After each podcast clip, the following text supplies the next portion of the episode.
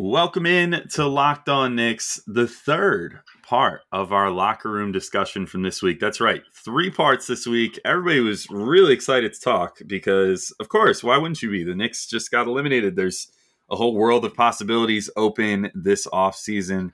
Uh, if you haven't already listened to our first two parts that came out on Friday and Saturday, but Gavin, what do we get into in our third part today?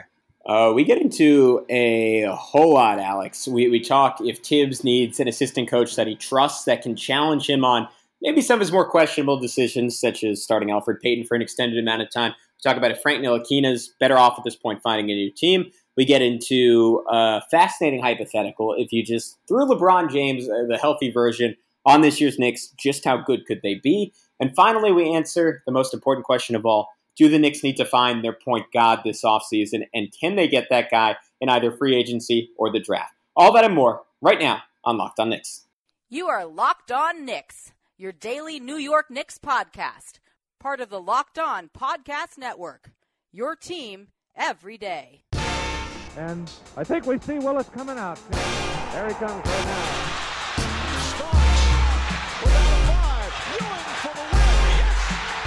Puck left, now fires a three. It is good, and he's fouled. It counts, and he is Anthony for three. Bang! That one goes down. This is all about. Back up off the glass. It's good. RJ Barrett. Becomes. Becomes infectious.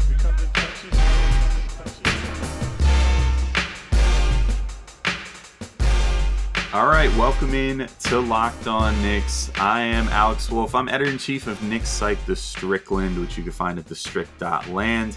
He is Gavin Shaw, play by play man by day and a Knicks podcaster by night. And this is Locked On Knicks, third part of our locker room discussion. As a reminder, if you if you haven't joined us yet, you can always download the app. Uh, it's on iOS or Android. We've been doing every Thursday at 5:30 p.m. We host the chat. Sometimes it goes as long as almost two hours, like today. So if you ever want to join in and be part of an episode, come join us there. But without further ado, this is the third part of our locker room chat this week. And we're going to get our last request here. We got Ari Ortiz coming up. Yeah. All right. Well, Ari, I'm going to send you back down. Feel free to maybe try cl- if if you're on and you're trying to speak, try closing the app. And there uh, we go. I think oh, I can hear you now. Oh, we Yeah. got you. Got you. What's going on, guys? Uh, first things first, you know, want to congratulate you guys on a season well done. You know, I know this job ain't easy, podcasting on a daily basis like you guys do. So uh, props to you guys for uh, holding the fort for the season. You know. Oh, I th- Well, thank- Ari. It, it, it's easier than you may think. We're, we're mostly we're mostly just uh, BSing, but uh, no, but we, we, we really we really appreciate it. I'm Don't sure it it isn't. I mean, like starting like yeah, at like at 11 o'clock at night, putting a podcast together and editing, and you know what I mean. So I'm sure you guys are doing some hard work. Trust me. Uh, we we all know it, and it's and you guys have gotten better with it. You know. Uh, Well, thank you. I'll even say you're better than James Marcita. I hope he's not listening. That's the ultimate compliment because Yeah. you know we spent our first like bar. year and change being told that we suck compared to him. So it's, oh it's, no, fuck that. that's the ultimate compliment. Well, I'll, I'll take Um, yeah, I, I, I wanted to like uh, jump off something that you guys mentioned earlier about Thibs and assistant coach. I, you know, I think it's, you know, it'd be great if he gets an offensive guy or something like that, you know. But I think as important is he needs to get somebody that he trusts to tell him. I think any in any uh, walk of life, sometimes you need somebody to tell you, "Hey, man, this doesn't work. What you're doing here doesn't make sense." You know what I mean? Or you're fucking up here. You know what I mean? And I think even or if it's like Wes or he has a good relationship with World Wide Wes and and uh, Leon Rose, who used to be his agent. Somebody has to be uh, able to tell him like, look, you're a great coach. Nobody's going to tell you X's and O's wise how to run this, how to run that. But you know, somebody should be able to tell him at some point like, hey, Elfrid Payton, this is killing you right now. you know, and you know, I know you guys were like, you know, pounding the table of like, you know, bringing in Frank or bringing in uh, Burks into the starting lineup, but but like that at this point, like it would have been pure experimentation because you had like a month before the season ended to have tried that, you know. So it's like I really hope he gets somebody that he trusts to tell him, look, man, we just got to make this small change and we'll be even better, you know. Yeah, Yeah, I, I totally agree. Go ahead, Gav. Yeah, well, yeah, I was going to say, Aria, you know, you know, we're with you, and, and I think that's where the, and I know, I know, Alex is with me on this. I think that's where the elf thing was particularly painful because at least with with the small ball stuff, you could, I mean, especially when Mitch was healthy, but even even after Mitch stopped being healthy, like Nerlens and Taj were playing well enough that you you really could have made a case that just throwing Obi in at center and, and kind of seeing how it went, especially in a season where they didn't have a lot of practice time, that could have killed them. Like Obi looked good defensively against bench guys all year. It, it, it's kind of a question playing um, a position up, or even if you were having Randle guard centers, at the very least playing against starters. Like there, there's a chance he would have really gotten exposed. And I think the Atlanta series, like where he, where the Hawks, especially in the later games of the series, tilted their bench rotations, where it was basically like a lot of their starters and just Trae out of the game, or or Trae with their bench guys um, it, it kind of convinced me that like, oh yeah, Obi's like kind of doing fine on John mm-hmm. Collins, or, or, and he's doing kind of fine on, on Gallinari, even even if he been on a couple of pump fakes or got beat back door a couple of times, or or, or like showed when he wasn't supposed to show on Trae. The point was we, we had some evidence that, that could hold up, but we, but we didn't know that would be the case, and I, I frankly I don't know if that would have been the case during the regular season. And, and like Rick noted this, I, I've said this a couple of times. If if you messed around like that in the regular season, there's a chance you lose two more games or three more games, and you're playing Milwaukee in the, or I mean, even even one more game, you're playing Milwaukee in the first round. And if you're playing Milwaukee in the first round, you, you lose in four, and you don't, you don't even go into the series like having the fun of talking about, oh, you know what, I really, I think it's a toss up against Atlanta. You, you don't, you don't have that amazing game two win or all the excitement in game one. You're probably getting your ass kicked for for four straight games. So that's the counter argument with Elf. I mean, it, it's so like I feel again like like a, a, broken machine, like saying it over and over again but it, it's the truth. Like he wasn't helping you win in the regular season. He certainly wasn't going to help you win in the postseason.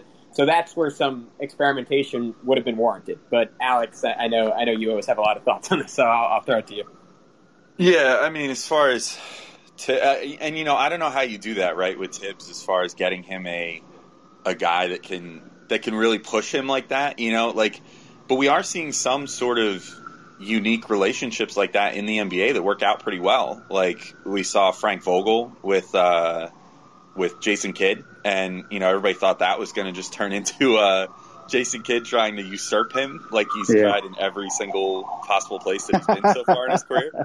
Yeah. Um, but it didn't. It, it wound up with uh, with him, you know, coexisting with Vogel, and they're still doing well together.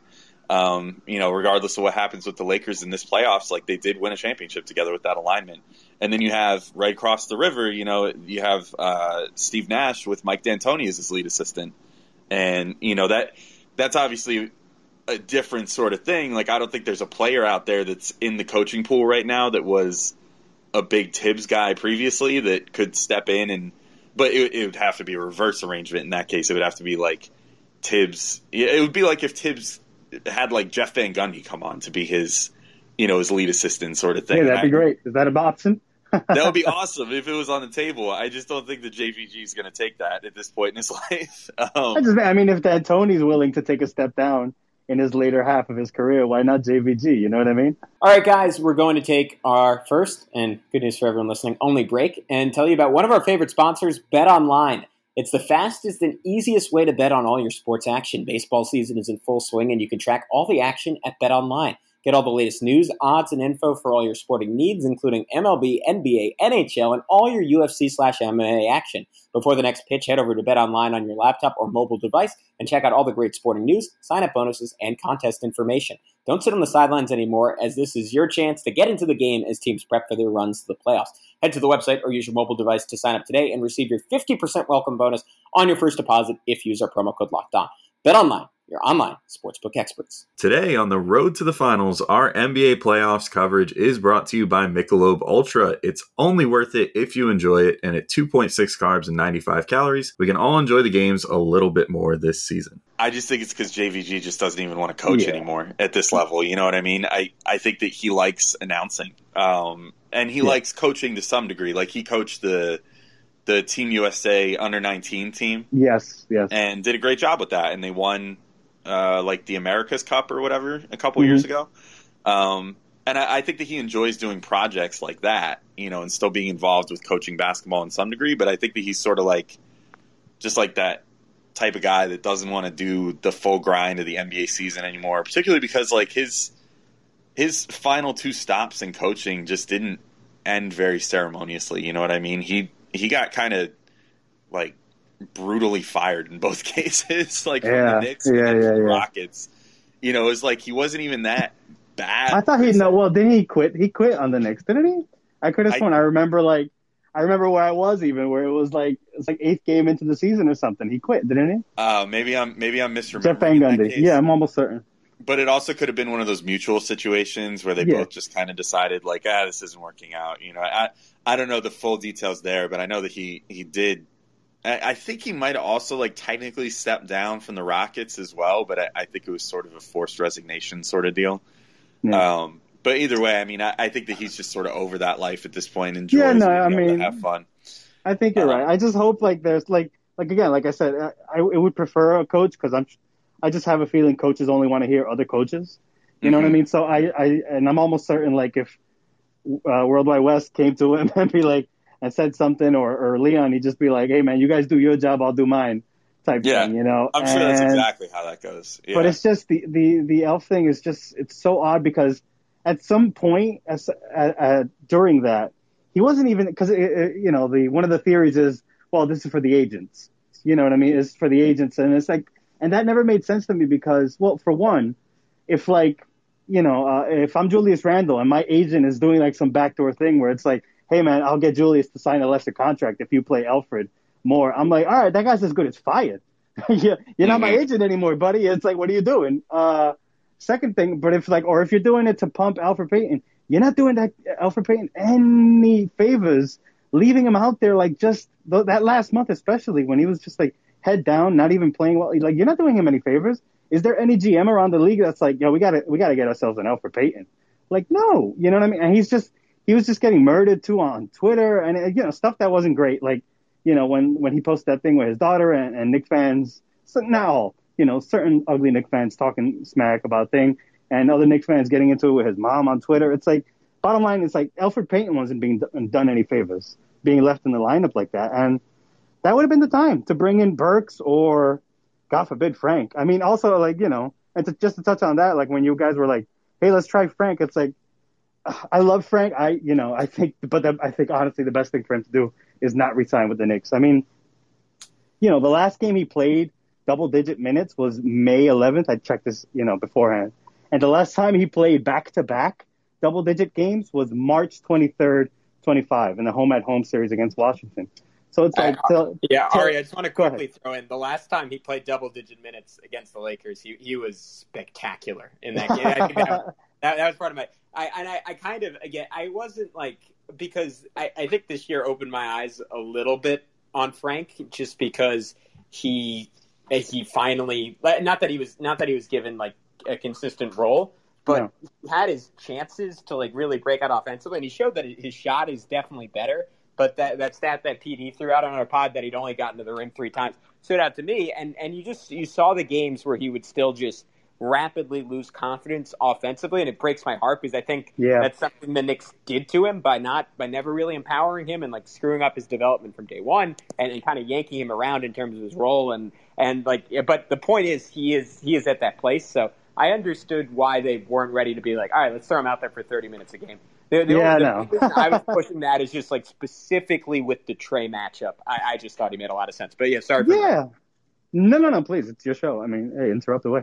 Uh, I, I mean, it's just like, I, I think oddly enough, this was on pace to being like my favorite Frank season. I love Frank. I think we all have like a, a weird love for Frank. You know what I mean? And it's like, this season was on pace to being my favorite Frank season only because I feel like he finally figured a role for himself and the team finally figured a role. It's like, all right, he's not a point guard. He's this like off ball-ish wing combo that you play 15 minutes a night and he defends all every night he's defending and the rare nights where he's hitting his threes, you leave him in a little longer. The rare nights where he's not hitting his threes, oh well. Like you look over across up uh up to Philly, like I don't know if Frank is the I don't watch Philly basketball really, uh Sixers I mean. It's like I don't know if he's the defender that Matisse Thybulle is. Probably nobody is. I don't know. But uh it's like why can the Sixers survive with Matisse Thybulle? Like he averaged 20 minutes a game this season, whereas Frank uh, averaged under 10. So it's like, and I don't know. So Frank had a role with the Knicks at some point this season. And then, like like you said, he had a great game in that Laker game, and then it was just taken away. You know, and that would have been like, you know, Elfrid Payton's playing bad. That would have been the time to be like, actually, you know what? Let's bring in Burks to start, and then Frank can do this. He, Frank has a role. Ah, it was frustrating. You know, it just was. Yeah.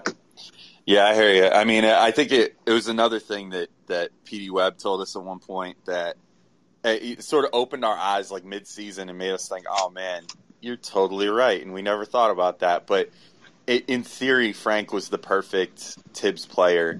But in practice, if you look back at the type of guys that Thibs has actually played at the guard spots, he likes just dudes that have like tons of confidence in themselves, that love to just like penetrate and get to the rim with abandon, that, you know, are, are perfectly cool with like looking for their own shot and whatever. Like, literally played DJ Augustin, Nate Robinson, and uh, Aaron Brooks like tons of minutes in various Bulls years.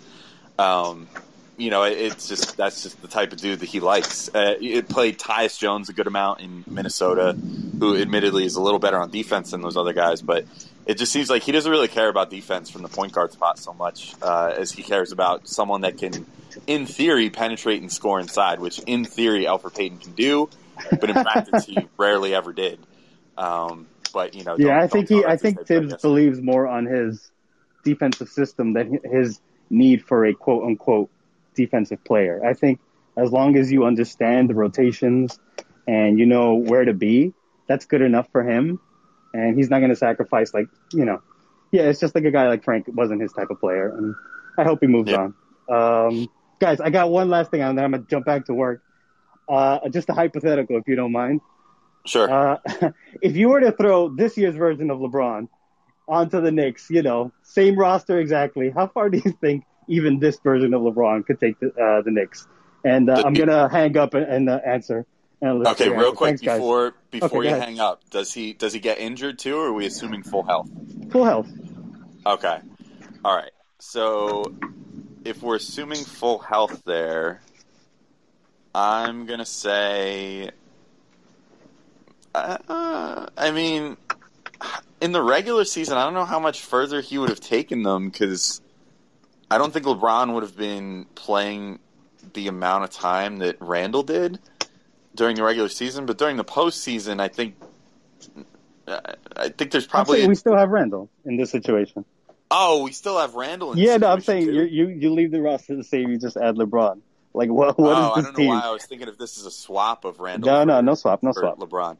Oh my God! I mean, they're they're Eastern Conference championship contenders. Forget about it. yeah, I mean, they, they probably win. They probably are right up there with the Nets and the and the Sixers as far as the one, two, three seeds. They knocked Milwaukee down to four.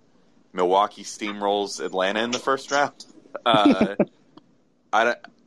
I uh, man, I, you're literally talking about putting like a another MVP candidate on the team. Yeah. That was having one of his best passing years this year.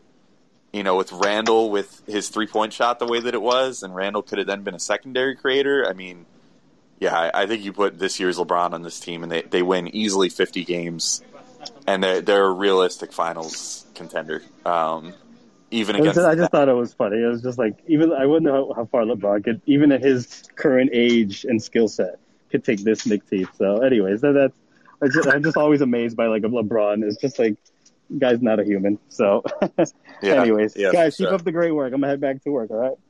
Yeah, Thanks go- so much, Ari. Yeah, I, I was I was gonna say real quick. Um, I always I think uh, Steph is always the version of the hypothetical this year that excites me because he's such a perfect fit. I almost feel like with LeBron, while while Randle's all of a sudden getting way more efficient shots, you're taking away a little bit of what Randle did this year with his ball dominance. I mean, that being said, LeBron's LeBron's LeBron, so I'm, I'm with Alex. I, I don't I don't think they, they'd be better than the Nets, but especially if you if you also give me a healthy Mitchell Robinson, all of a sudden you kind of have the Lakers thing where they're just bigger than every other team and like physically overpowering and while while still having a whole lot of defensive flexibility. So you, you give me you give me a healthy Mitch in that world, and I'll say that they would uh, they'd beat everyone other than the Nets, and they they probably push the Nets to their limit. And RJ too. I mean, forget about it. Like you could have RJ guarding the other team's point guard, which he's proven to be able to do, or you know have Bullock out there still have like a lineup of where LeBron is effectively your point guard, and then have R.J. Bullock, Randle, Mitch. I mean, that's that's a nasty lineup. Like I, I don't. Yeah, they they'd be they'd be right there with the Nets. I think as Yeah. far as being able to to challenge them. Um, and it lets you do more with Quickley.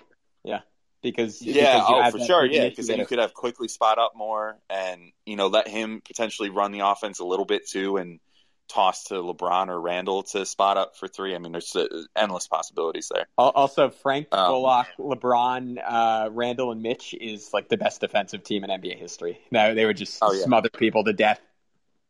Yeah, like postseason caring about things, LeBron. Yeah, forget about it. I mean, that's Yeah. that's an insane lineup. Um, all right, we did get one more speaker request while Ari was talking, so we got Bryce Butler coming up. We're gonna get Bryce up here. Bryce, what's up, man? How you doing? Hey, what's going on, fellas? How you doing? Good. How are you? How you feeling after the end of the season here? Oh man, you know what?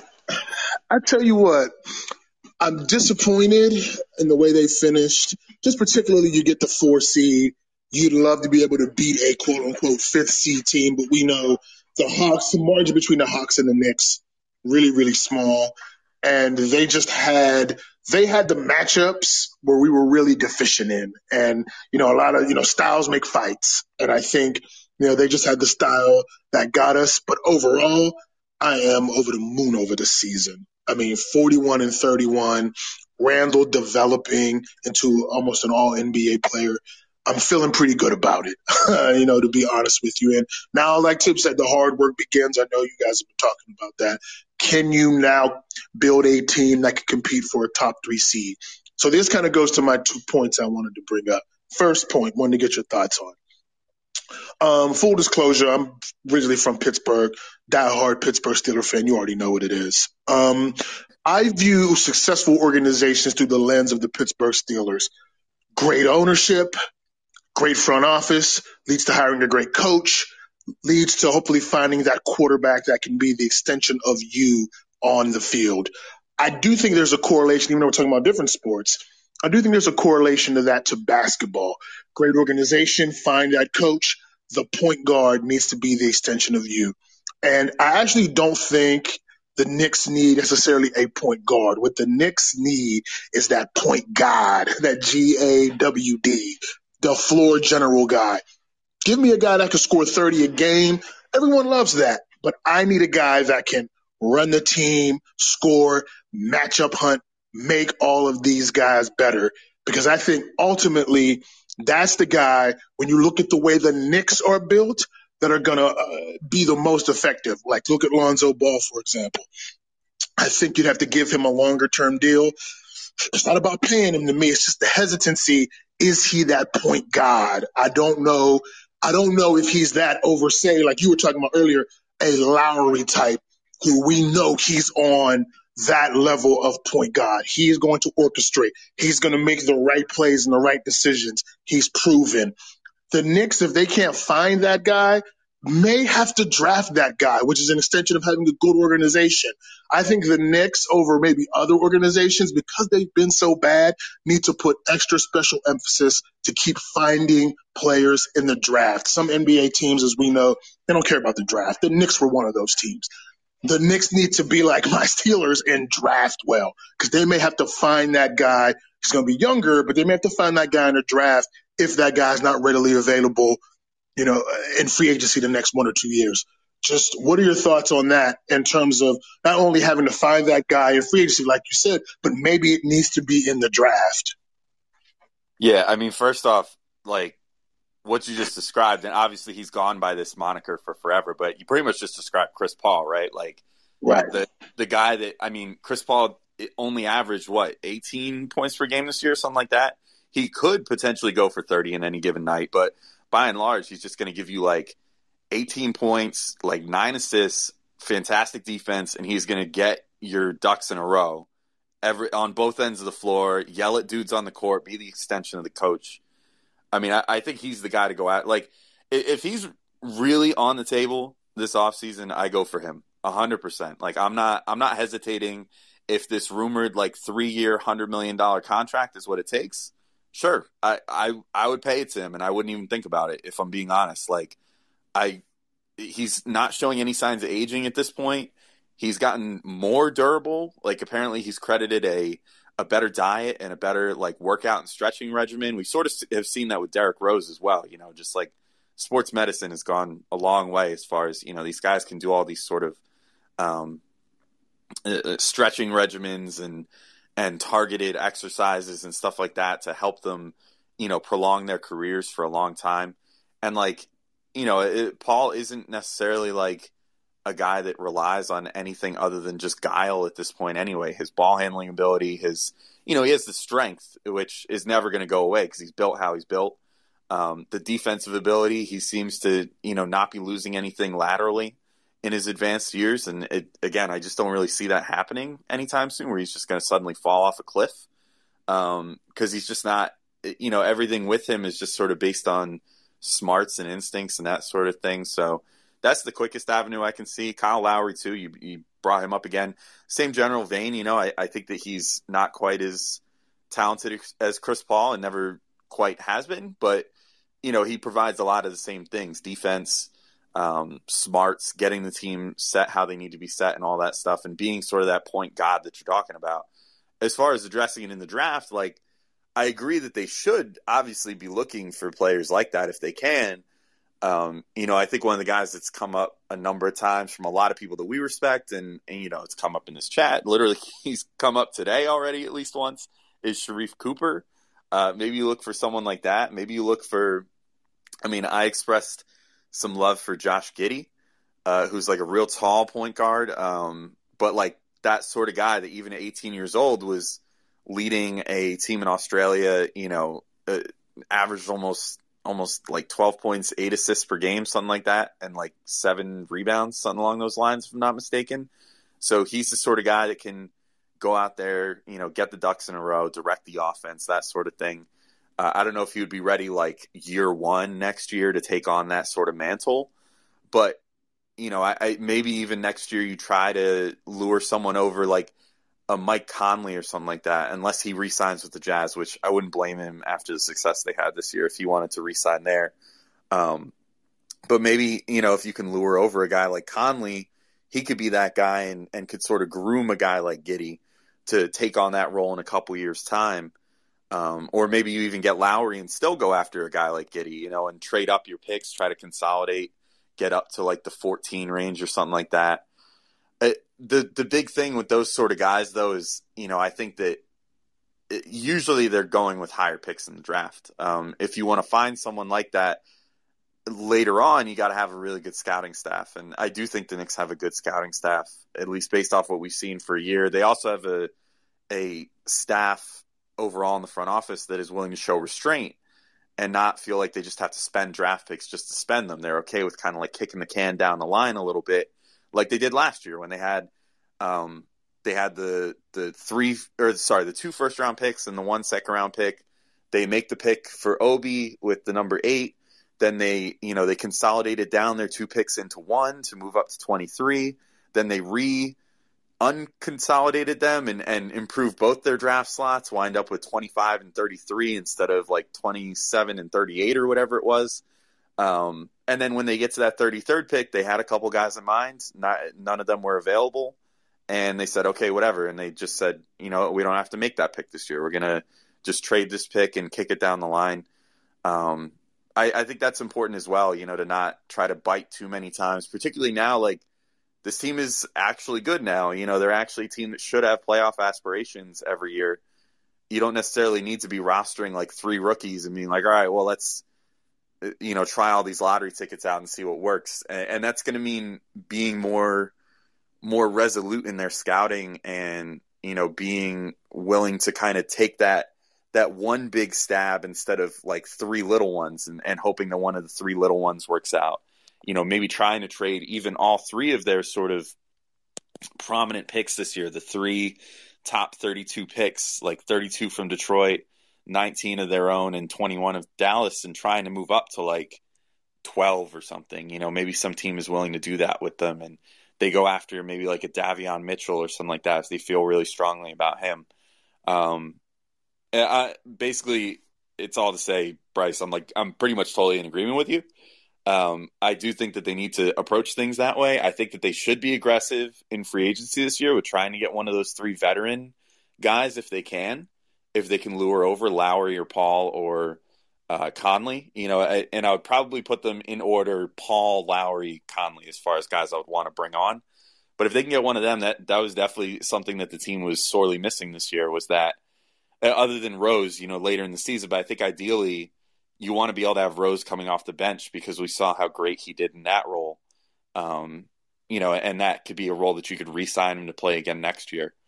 Um, but yeah, there, there, it's a lot to consider, and you know, it's this offseason and the next couple. I think are going to be a big test for this front office to see like, do you guys have the patience to make the right moves when it's time to make the right moves, and not before that you know and and do you have the patience to not overpay to make things happen too early and then put yourself in like a Carmelo situation where you know you give up so much to get a guy like Carmelo that then you have so little to build around with him going forward.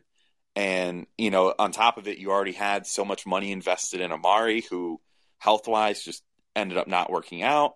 Um, you know you dump a bunch of money into Tyson Chandler and that sort of thing. And uh, and you know they sort of made some moves too early, even where they almost could have added Chris Paul ten years ago to the Melo core if they hadn't you know done the amnesty on on Billups so early. They could have potentially amnestied Amar'e and brought on CP3 stuff like that. Like this team's past, you know, the the last like good era of the Knicks was littered with so many what ifs of like, well, what if they did this different? What if they did that different? What if this and you know what if they didn't spend this money here and instead saved it and were patient you know and were willing to not go all in all the time you know and, and just jump at the first sign of you know something available to them um, so it's it's going to be really interesting to just kind of see how they they approach everything going forward and i hope that they weigh free agency and the draft appropriately and try to use them to the best of their value you know like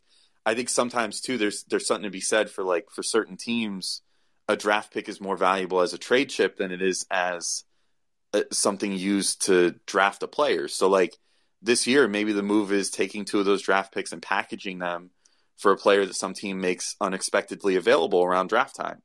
And maybe you do that and trade two of those picks and maybe one in the future and then, you know, you're you're cashing out assets in real time that you know, again, you, you wouldn't necessarily have room to play three rookies next year anyway. So why not use a couple of those picks and get something in return for them right then and there?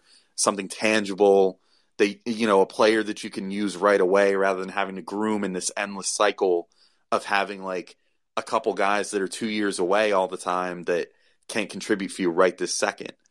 Um, so yeah, it, it's it again. I keep saying the word interesting, but it is. It's it's just going to be really intriguing to see how they they tackle this this problem here. It's it's good problems. You know, they have a lot of assets, a lot of avenues to improve. Um, so I'm I'm really intrigued to see how they do it. But Gavin, do you have anything to add to that as far as that whole discussion? Uh, no, I think I think you, you pretty much covered it, Alex. Um, I, I it's it'll be an ongoing uh, debate throughout the offseason, but I, I would ha- I would have my concerns about giving uh, Chris Paul like three years, ninety million, which seems pretty much what he wants. Maybe it's even three years, hundred million is what he wants. Um, not not because his value when he's healthy is isn't up to that, and he's shown that he is an extremely abnormal um, aging curve for a guard of his size. I mean, abnormal to the point that it's essentially unprecedented um, in NBA history.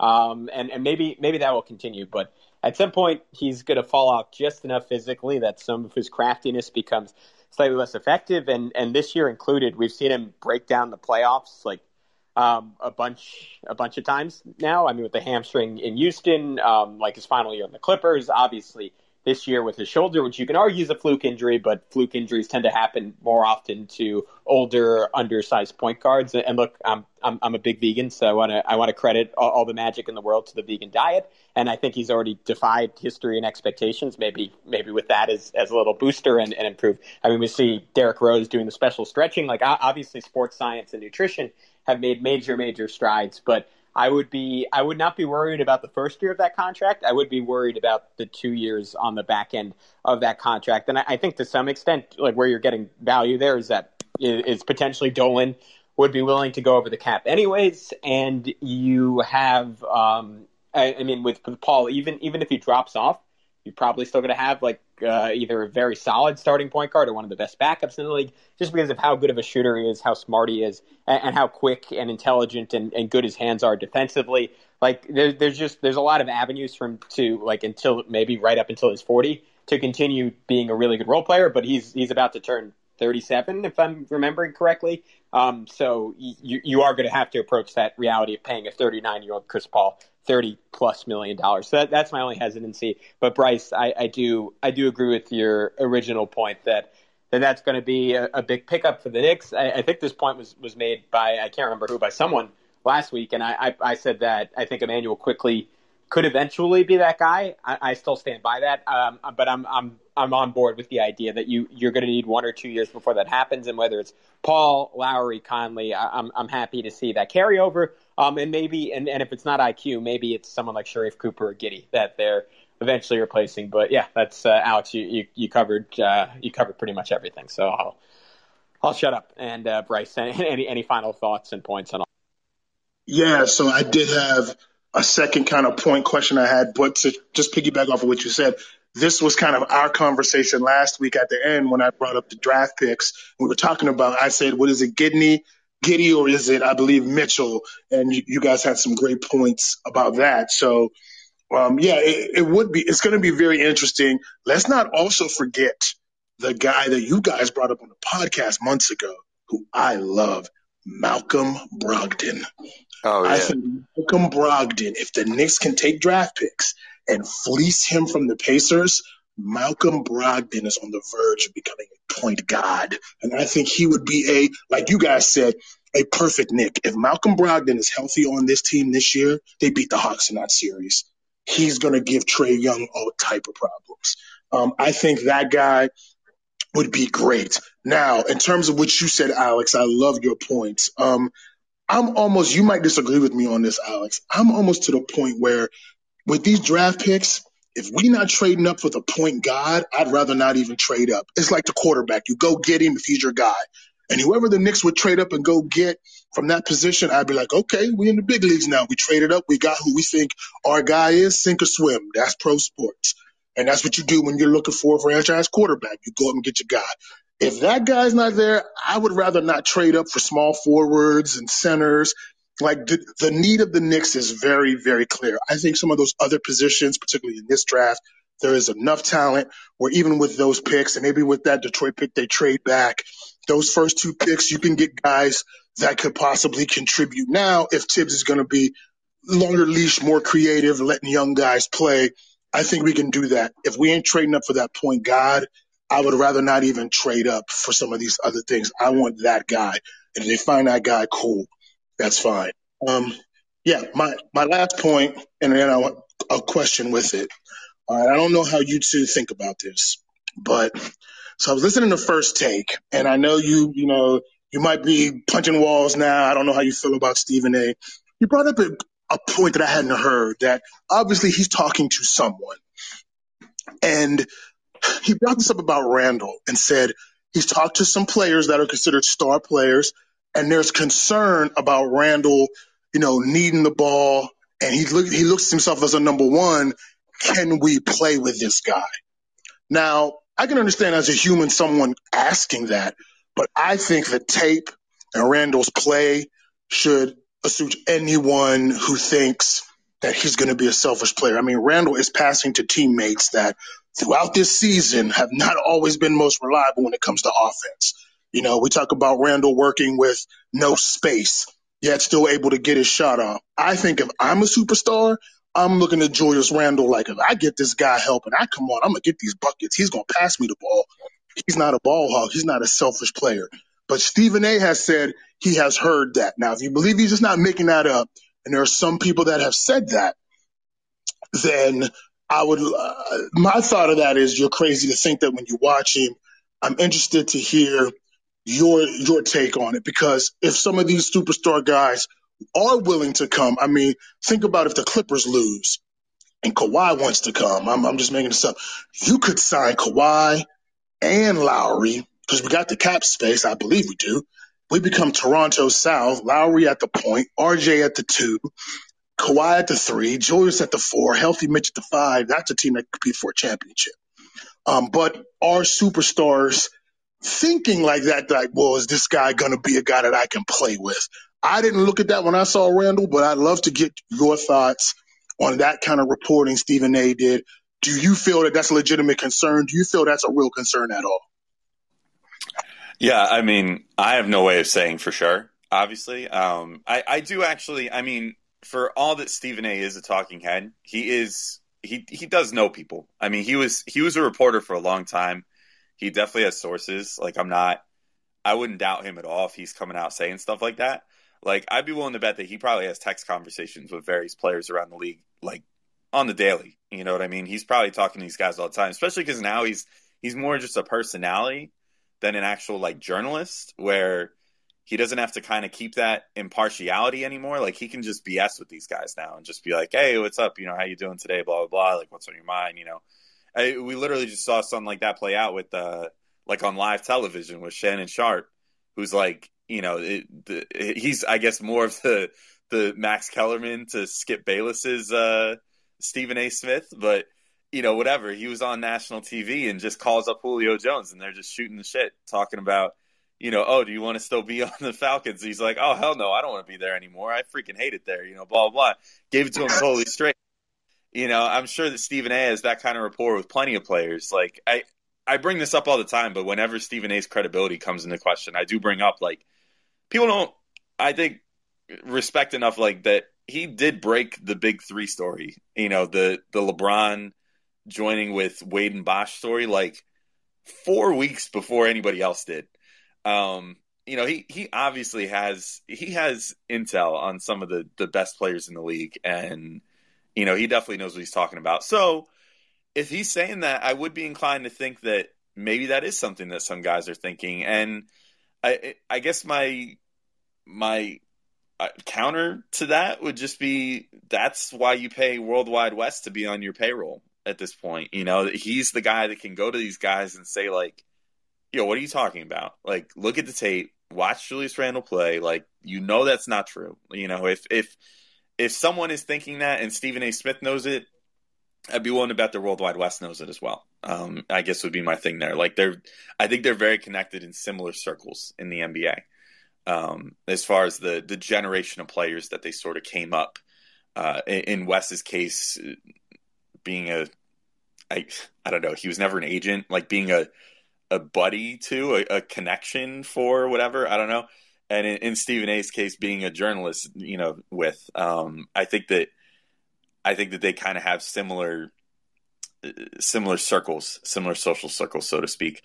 Um, so that's that's where he's got to do his job, and where Leon Rose has to do his job, and you know, in convincing these guys, and also Randle. You know, I think Randle is probably still getting used to this whole uh, star life, so to speak, um, in the sense that this was the first year that he really broke out, first All Star team he made.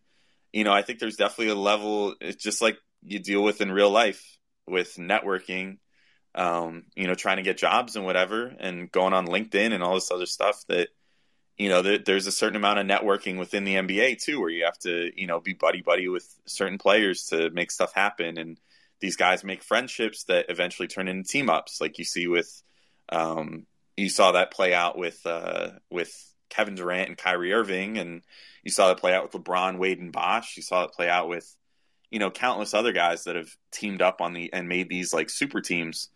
Uh, it it started just because they just started kind of chatting and then they became friends, you know, through all star games and Team USA's and various other stuff. And eventually it ends up in them playing together on the same team. So, you know, uh, it's kind of on Randle to, to try to get some of those perceptions gone too. And not just as a, not just with his play on the court, but also texting these guys and being like, yo, if you come to my team, like, obviously I'm going to respect you and I'm going to get you the ball. Like, and, and if you're looking for an on-court example of this happening this year, I mean, just look at how much as the season went on and then even in the playoffs too, how much he deferred to Derrick Rose, who's not his MVP self anymore, but still is very talented.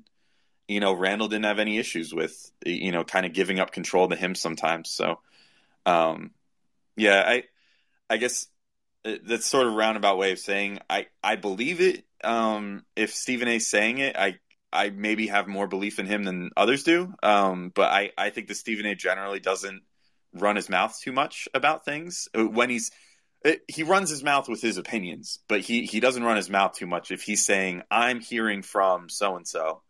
I tend to believe him. I, I don't think that he treats that lightly as a guy that used to be, you know, an old school newspaper columnist and journalist for a long time. I, I think he respects the whole sourcing thing and and you know needing to back up you know your stuff by not just reporting things you know out of your butt uh, you know and instead actually going with real sources. So i believe him. I, i'm not super worried about it because i think the knicks have equipped themselves well with their front office to combat that sort of thing. And uh, you know it's like i said some of it kind of falls on Randle to dispel those notions and hopefully he's up for the task as far as being a uh, sort of an ass kisser, you know, and a, and a networker, and uh, you know, getting these other players around the league interested in playing with him and with the Knicks.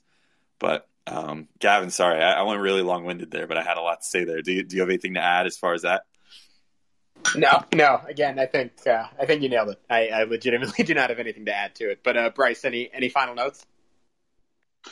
Uh, guys, love the work you're doing. If anyone wants to follow me on Twitter, Talk Knicks, um, or sports, music, anything, at Bryce B88. Um, keep doing what you're doing. I look forward to listening. All right. All right appreciate Thanks it, so Bryce. much, Bryce. All right.